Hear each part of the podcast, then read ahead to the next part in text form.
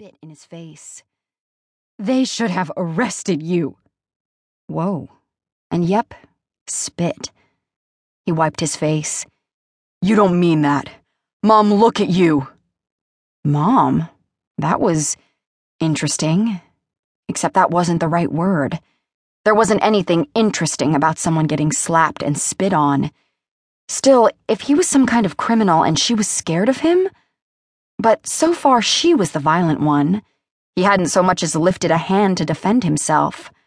Not that I had tons of experience, but that seemed decidedly uncriminal to me.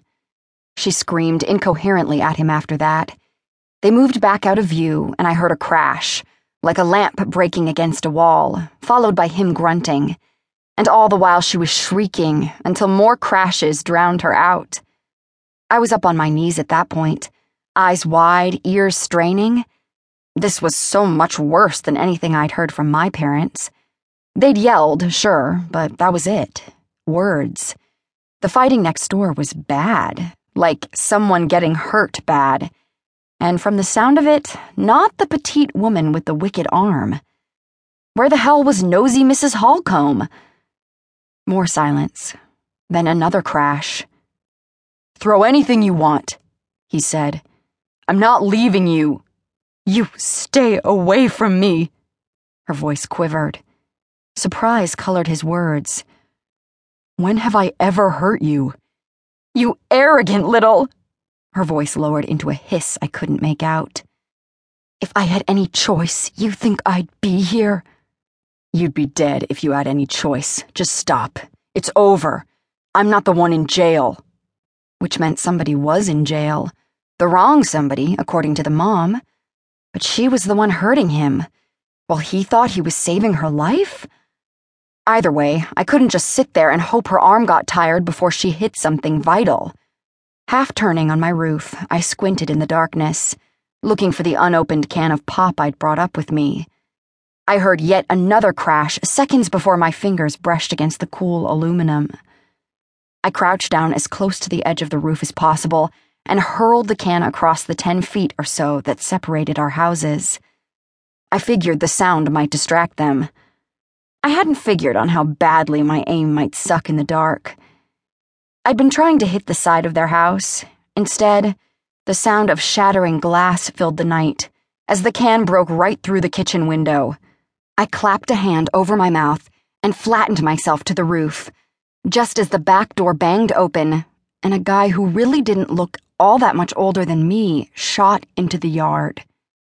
His hair was black in the faint light and long enough that it fell over his eyes when he moved. Gravel crunched as he stalked around.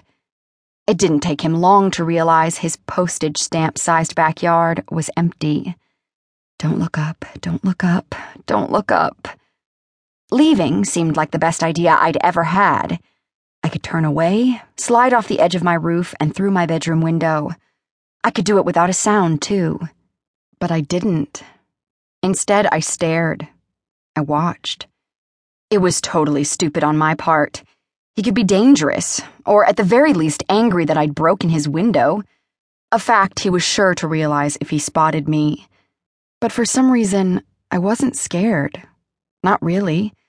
I'd done what I wanted. I'd stopped the fight. His mom hadn't followed him outside, and he didn't seem to be in a hurry to go back in. Not that I blamed him. That was one seriously enraged woman.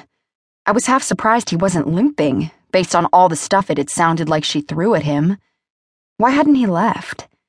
And if he belonged behind bars like his mom said, why hadn't he stopped her? He was easily twice her size, and I could practically see the anger steaming off him. He was physically capable of stopping her, yet I'd heard him grunt with each impact and ask her to stop instead of making her.